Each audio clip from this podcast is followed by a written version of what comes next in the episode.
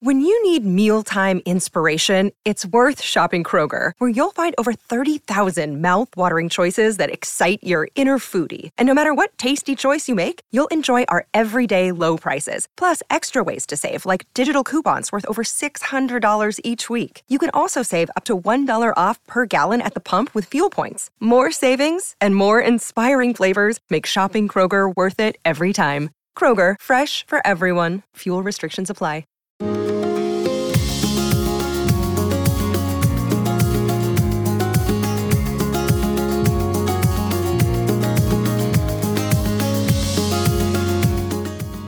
You are listening to the Thoughts from a Page podcast, which is a member of the Evergreen Podcasts Network. My name is Cindy Burnett, and I love to talk about books with anyone and everyone. While listening to my podcast, you will hear author interviews, behind the scenes conversations about various aspects of the publishing world, theme discussions with other book lovers, and more. For more book recommendations and a complete list of all of my interviews, check out my website, thoughtsfromapage.com, and follow me on Facebook and Instagram at Thoughts From a Page. In 2022, I would love for you to join my Patreon group. I offer at least two bonus episodes a month and a monthly advanced read and pre publication author chat. For those on Facebook, I host a special Patreon Facebook group where we all chat books. Thanks so much to those who already participate, and I hope you will consider joining us. Today, I am chatting with Kimberly Brock about the lost book of Eleanor Dare.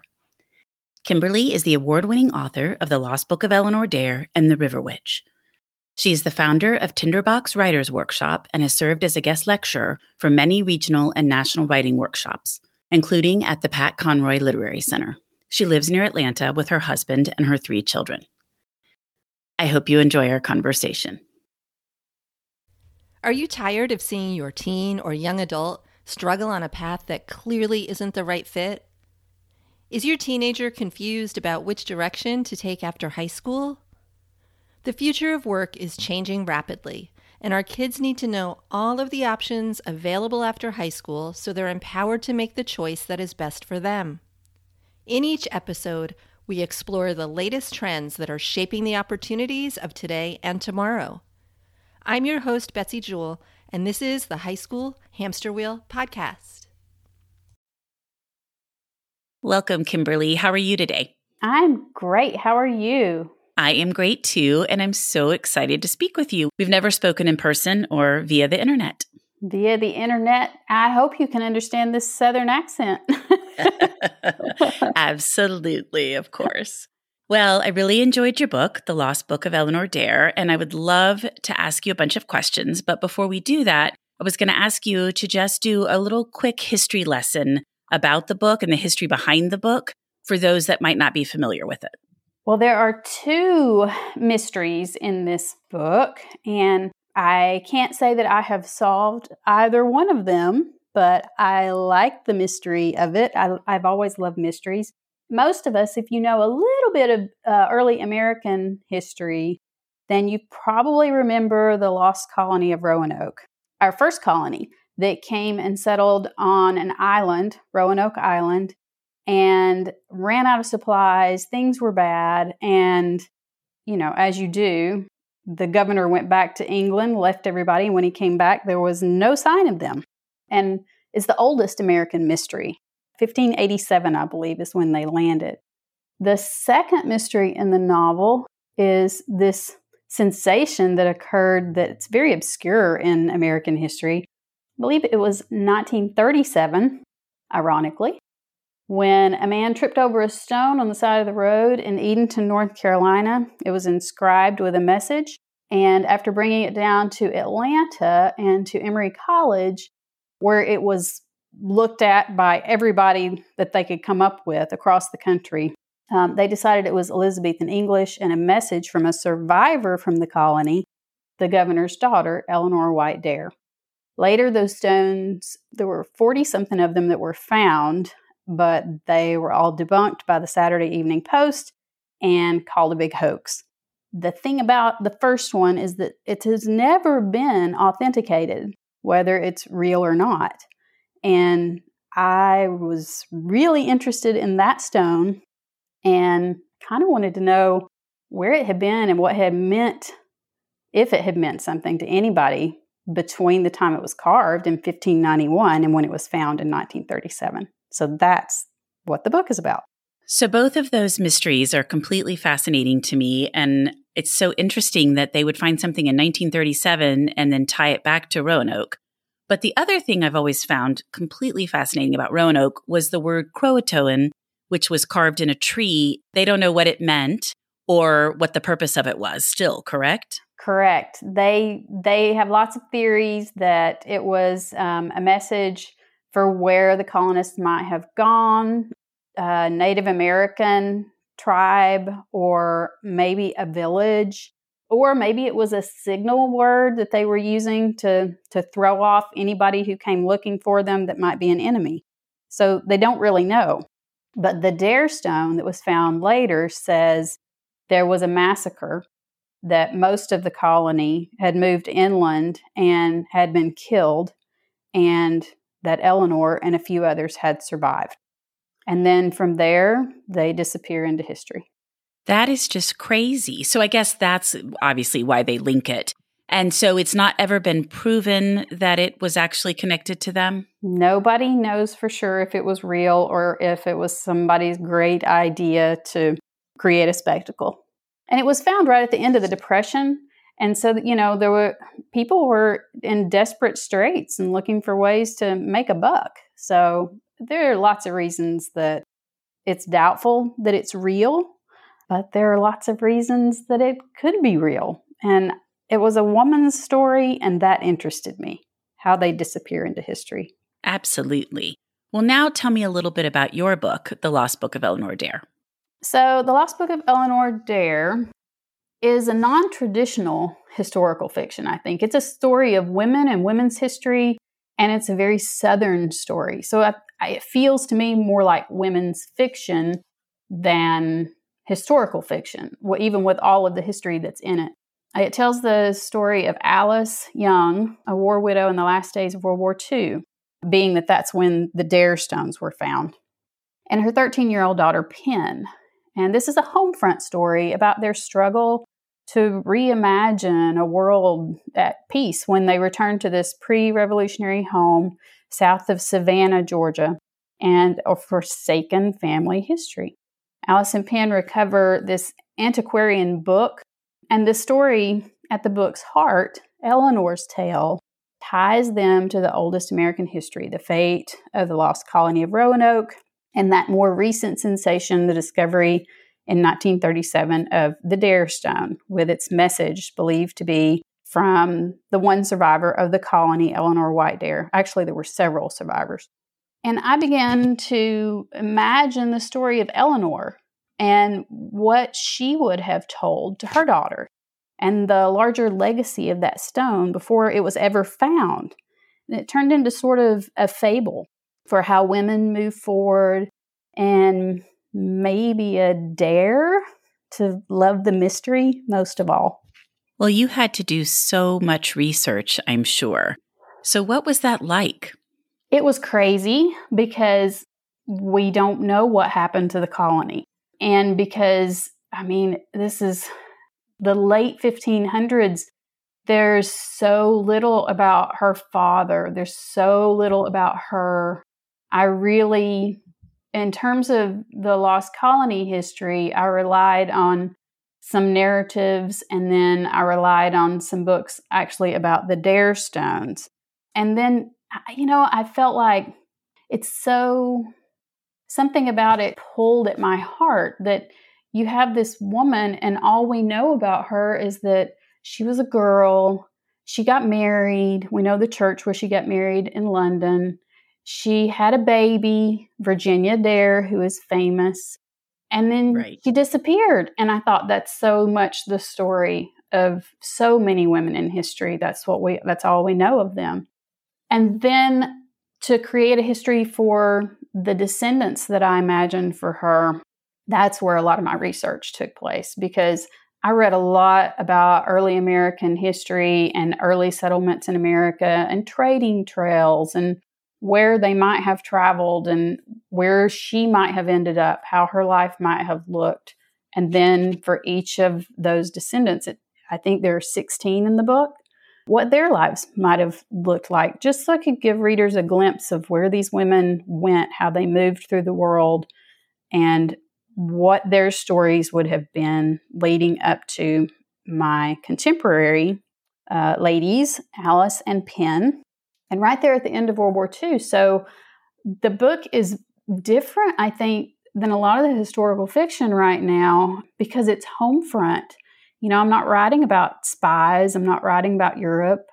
I'm writing about women who are living in this very remote town on the coast of Georgia. And so I was looking for things like, you know, how were they feeding their families? What was the community like at the time? What were they feeling when they were looking around? She's got a 13 year old daughter, and the men are gone. You know, what's their future going to be there? And also the shipyards in Savannah, where they were building ships for for the war. So it was a lot of uh, like a patchwork quilt kind of historical research for this book. What was your inspiration for Evertell? Well, I imagined Evertell. I think I've had this funny conversation lately where I've talked about this, and I think of the South in general as a, a big haunted house. We have so much history. We have so we tell as many stories in the South as we don't tell. We're very haunted by our past, where we come from, what's buried here, what is an heirloom, what is a legacy, all of the things that I struggle with. My deep love for this region that I live in and the things that are painful about this place. So, Evertell is all of that. It's the big haunted house in the book. No, it's not literally haunted, but it holds all of this family history and all the things that my characters are trying to come to terms with. So that's what Evertell was just metaphorically. And then, you know, it's a big Southern Gothic house. And I imagined it, and I imagined this cupola on top, which I'm sort of obsessed with. And then I took a trip up to the area where the messages on the Dare Stones had said Eleanor might have spent several years. And I came around a bend in the road, and there sat this house. And it was exactly as I had imagined it. And so I based the house in the book more heavily on this actual house up near Helen, Georgia. It's called the Hardman Farm. And I just, I love it. I love to go sit up there and look at it. I went and did a tour with my daughter, and it was just creepy and wonderful. I enjoyed envisioning it as I was reading because I love some of those old homes like that. So I just was having fun kind of creating it in my mind's eye. Oh, I'm glad. You know, I I thought about setting setting it there in North Georgia because of the story inscribed on the stones. And then I made some decisions to deviate from that story because we don't know if it's true. And so I the history of just how we settled and colonized here in America led me down to Savannah into that coastal region. And so I, I plopped the house down there and it worked really well. I really love it. I wish I could go visit it there. I wish it was a real place. Exactly. You could move in. Mm-hmm. So, have you always been intrigued by Eleanor Dare? What set you down the path of writing about her? You know, I was really young. I was a very young mother. I had two babies. My two oldest children were 16 months apart. We were living in North Carolina, and I live in Georgia now. But we had only been there, I don't know, maybe a year. And those two little kids, it's sort of isolating. You, you're at home, and you. I didn't know very many people yet. And we had a home computer. This was new. You know, the internet was new at the time. And so this is 20 years ago. And I'm sitting there. It's like having a library at home all of a sudden. I could just look up anything. And I had started writing a little bit of fiction and trying to learn and thinking about writing a book. And I stumbled across an article about the Dare Stones. And I thought, how in the world, because I'm from North Georgia, have I never heard the history of the Dare Stones? They're actually housed at Brenau University in Gainesville, Georgia, about an hour north of where I live now, just in a suburb of Atlanta. And I love to find something I don't know anything about, but I should know it. And so I just I became kind of obsessed with it and I wanted to know more about Eleanor and I couldn't find a whole lot about Eleanor, but we moved back to the Atlanta area about a year after that. And so I made an appointment with the archive room and I hopped in my car and I drove up to the college and I was excited to see the stones, but I was surprised when I saw the first one how emotional I was. I, I cried looking at it. And I thought, I don't even care if this is real. It's part of her story because it exists. Somebody remembers her.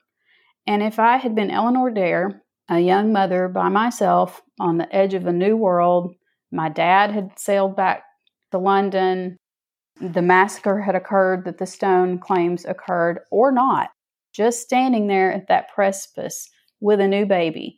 I don't know that I really would have believed I was going to survive, and I would have wanted something to survive. So, the only thing I know that ever survives anybody is a story, and I wanted to tell one for her. I love that.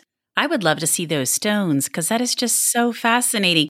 And it really is interesting as you said that. I was thinking 1937, the end of the Depression, the lost colony of Roanoke, that's been a long time it's interesting that that would be something that somebody would zoom in on to create something fraudulent. I guess it would be worth a lot. I think it's because Gone with the Wind was in the news.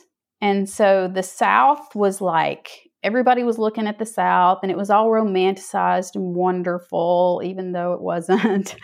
and at the same time that this happened, that the stone was found, there was a play that was being written and produced as an outdoor drama in North Carolina about the lost colony. And you can still go see the outdoor drama there. And it was going to bring in a lot of tourism to North Carolina. So there okay. are questions about, you know, what the motivation might have been to just happen to trip over this stone and then bring it to Georgia. There there were lots of motivations, financial motivations for all of the stones that they found afterward and how sketchy they were.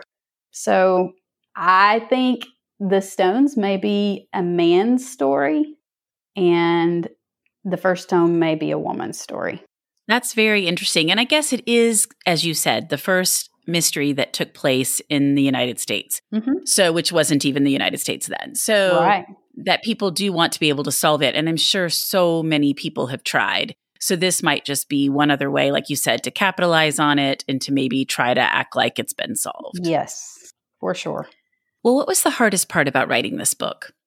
Well, it took me a really, really long time to figure out what I was going to write, how I was going to fictionalize anything to do with the stones. I wasn't sure I wanted to write and solve anything or or give Eleanor you know, a fate that I imagined. Somehow that was really hard for me to wrap my head around. Like I just didn't know if that was I wanted to put my toe in that. And I've I finally I think what really happened is I decided it was a mother-daughter story. This was about women. This was what you would pass down from mother to daughter to mother to daughter. And my I wrote this whole manuscript that I gave to my agent, and she said, Oh, I love this. Now, where's the rest of it? Because the manuscript was all the contemporary story of Alice and Pen. And I was alluding to the book and what might be in it. And I never wrote Eleanor's story. And she said, But I know you know all of it. I know you know all of it. It's just not in the pages here. And I fought for about six weeks with that, trying to bring myself to write Eleanor's tale. And I couldn't figure out how to write it because, I, first of all, I don't, I'm not a historian at all. I am a storyteller. And So trying to write something that was a very typical historical fiction just wasn't working for me. It was very dry and I was bored and the readers were going to be bored and I, I didn't care at all. But I woke up at two in the morning one night and I could hear it. I could hear Eleanor's tale. And it was it was a story. It was a fable. And I I thought, now who's going to be telling this story? Who is this I'm hearing? And it I realized was Alice's mother. And it would have been all of the mothers that had passed this story down as an oral history. And I thought, what are they going to know? Probably not much. Little bits of this, little bits of that. Some of it may have changed through the telling over the years, but Alice's mother writes it into the book. And I had to be careful that I didn't give so much detail that it wasn't believable because at the time in the 1920s or 30s when she would have sat down and written this story into Eleanor Dare's commonplace book that has been passed down in this family, she didn't have the internet. She didn't have the resources that I have to learn about the lost colony or who Eleanor might have been. And I don't even have that much information now. And so I was really careful to to tailor it so that it was something that any of us might a story we might tell to our daughters about our mothers and grandmothers and who they were and where they came from and what's important to women to pass down. Well, and your point is so valid that the story can change as it's told. I mean, it's like the game of telephone. You know, the more something is passed down, the more it inadvertently is changed. Right. And we tell we tell the parts of the story that are important to us, not necessarily the whole story and the part that we believe might be important to the person who's listening. So I, I, made a lot of choices based on that idea, not necessarily based on historical fact. I wondered how the format had come about. So that's interesting that your initial draft didn't really have any of the earlier time frames, and then you had to go back and kind of weave that in. Right. I really made a conscious choice to start Eleanor's tale in the center of the book when Pen discovers it because it's important to her character. It's informing who she is as a young girl and this coming of age that she's having. And her mother, Alice, is having a coming of age in some ways, dealing with her traumatic past with her own mother and just the history around them um, of their community and what those stones meant to their family and to people all around them there at Evertell. And the loss of her husband. Yes. You know, trying to adjust to that and what it was going to mean for her.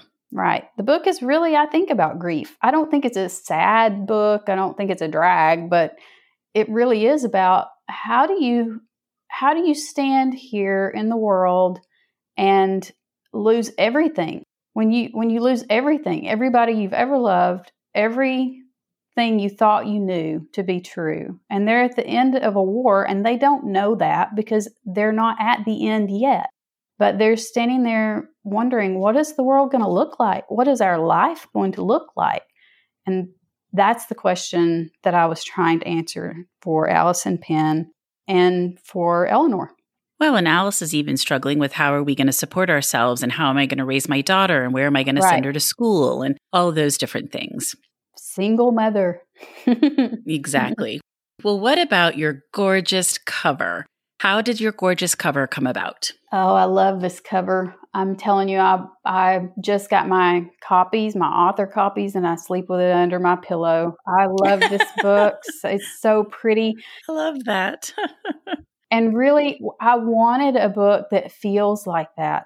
Uh, my favorite thing as a reader is to just find some obscure book somewhere that I've never heard of and think, ooh, what is this? It's a great big book, and pull it down and then just get lost in it. And those are the kind of books I think that you find yourself in as a reader.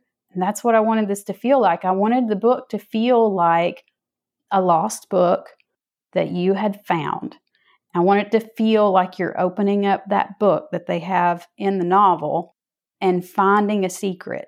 So the cover was interesting because we, you know, when you think about Roanoke and you think about colonies, you kind of have this pilgrim image in your brain, I guess, or I do. And I, I was really interested in making sure that you thought about Roanoke as a southern island because it's on the southern coast. It's in North Carolina. And so they they picked the wallpaper, you know, with all the green foliage and I was like, "Okay, we're getting somewhere." And I love the the book page that they have on the front. I, I love all the colors. The blue ribbon is important because there's a blue velvet ribbon in the commonplace book that's passed down through all of Eleanor's heirs. And I love that they put that on there. But we went back and forth and back and forth and back and forth about the other elements. What else should be on here? We tried flowers, we tried lots of things, and none of it seemed to work. And I said, you know, there are these really hateful peacocks, just nasty, dirty birds in my book that will not give Alice a moment's peace. And they are a little nod to Flannery O'Connor. I love Flannery O'Connor. And so I said, What about the peacock feathers? What if we put the peacock feathers on the book? And when the art department did that, I did a little dance around my living room. Well, they were a great ad because I really do think your eye gets drawn to them. I'm glad you like them. I do. And you know, it's so funny talking about Roanoke and it being in North Carolina because that for me is one of those things that as a child, I somehow associated it with Virginia and I can just never get that out of my head. So every single time somebody mentions it's in North Carolina, I have to go, oh, that's right. I do know that. But it throws me. It was Virginia when they landed. They named oh, it Virginia because of the Queen. Right. Yeah. So then you have Virginia, but it became North Carolina. So that's why.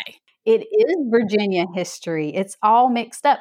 And that was one of the reasons I brought her down into Georgia. And I'm not going to, I'll give away things if I talk too much about it. But, yeah, you know, where our country colonized, we weren't the first people who were here. There were trading ta- trails, there were villages, there were communities who were living and moving and changing and being fought over. And, and it wasn't just the British. So, I was interested in that and how these women assimilated into these different places and how how the face of things was changing over and over again. It was so fluid for a long time. We took our kids down to Savannah a few years ago and I could see they were just like, wait, the Revolutionary War happened here? and so I find that intriguing that even in our own state, there are things that we just don't know. We have forgotten. We're, we're not teaching in our classrooms. And I love that. I love to walk through that town and, and think about all the things that are under my feet. Well, in Savannah, they really talk about that, that the people buried there are not very far under your feet. you know, that there was a lot of history and they talk so much about how haunted Savannah is because of all the different things that happen there. It's important in this novel. I tried to incorporate that in in sensitive ways in this book. Well, that's why I thought being set near Savannah was really a great idea on your part. Well, thank you. I love it. I do too. It's such a beautiful city. I miss it. I wish wish that we were back there more than we have been in the last few years. Well, the last few years have been really rough for those type of things. Yeah. So I've been there in my head. exactly. Well, Kim, what have you read recently that you really liked? I loved Like a Sister by Kellye Garrett. And every spring, I don't know why in the spring, but the last few years, I've been reading Melmoth by Sarah Perry. I just love the way she uses language. I got to read an early copy um, an advanced reader copy of The School for German Brides by Aimie K. Runyan. And it is gut wrenching and a really, I thought it was a cool perspective. It was a unique perspective for a historical fiction, something I have not seen until this book. And then I, I love to mention the books that are maybe not on the radar this guy is new and it's his first his debut and it's a gothic southern fiction with a small press it's called the cicada tree his name is robert gwaltney and it's very good he's he is going to be somebody to watch i think i need to pick that book up he and i have connected somewhere on social media and everyone has been mentioning that book so i do think i need to probably get a hold of it I think you do. It's very interesting. I think he's going to surprise us. That's always fun. I love getting in on the ground floor, is how I look at it with debut authors and then just following yeah. them on. That's what I mean. Find that book that you think, huh, look at this. Nobody else knows about this. And then it becomes yours. I love that feeling. I love that feeling too. And then you know to keep an eye out for them going forward. Just kind of widens your circle. Yeah. Well, Kim, thank you so much for coming on the Thoughts from a Page podcast today. I so enjoyed speaking with you. Oh, it's amazing. I'm I just feel like I'm in a dream getting to talk to you and so many others right now. It's I can't believe it's happening. And I'm so excited for Eleanor. I just keep thinking, oh, Eleanor has a story. And I hope, I hope that people tell lots of stories about Eleanor. Well, and you know what's interesting about that? And I was thinking earlier when we were talking about it, is everybody knows Virginia Dare, but I don't think if you had asked me prior to reading your book if I could name her mother, that I would have been able to. Right. So now you'll have all sorts of people who will know Virginia Dare's mother, Eleanor, and she will have her own story. That's right. Well, thanks again, Kim. Thank you. I'm Allison Holland, host of the Kennedy Dynasty podcast. Equipped with a microphone and a long term fascination of the Kennedy family, I am joined by an incredible cast of experts, friends, and guests to take you on a fun, relaxed, yet informative journey through history and pop culture. From book references to fashion to philanthropy to our modern expectations of the presidency itself, you'll see that there is so much more to Kennedy than just JFK or conspiracy theories. Join me for the Kennedy Dynasty podcast. Thank you so much for listening to my podcast. If you like this episode, and I hope you did, please follow me on Instagram at Thoughts from a Page. Consider joining my Patreon group to access bonus content and support the podcast. Tell all of your friends about the show and rate it or subscribe to it wherever you listen to your podcasts. I would really appreciate it. The book discussed in this episode can be purchased at my bookshop storefront, and the link is in the show notes. I hope you'll tune in next time.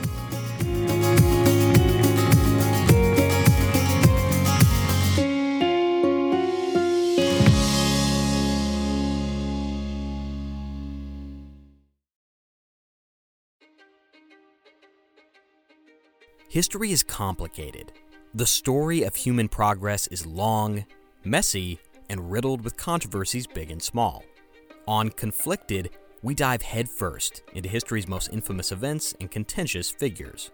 We try and untangle the good from the bad, the fact from the fiction, and the monsters from the misunderstood. Was Genghis Khan a murderous butcher or a civic pioneer? Did the Allied powers go too far in firebombing the German city of Dresden at the twilight of World War II? And how did the Marquis de Sade acquire such a sinister reputation? And was any of it true?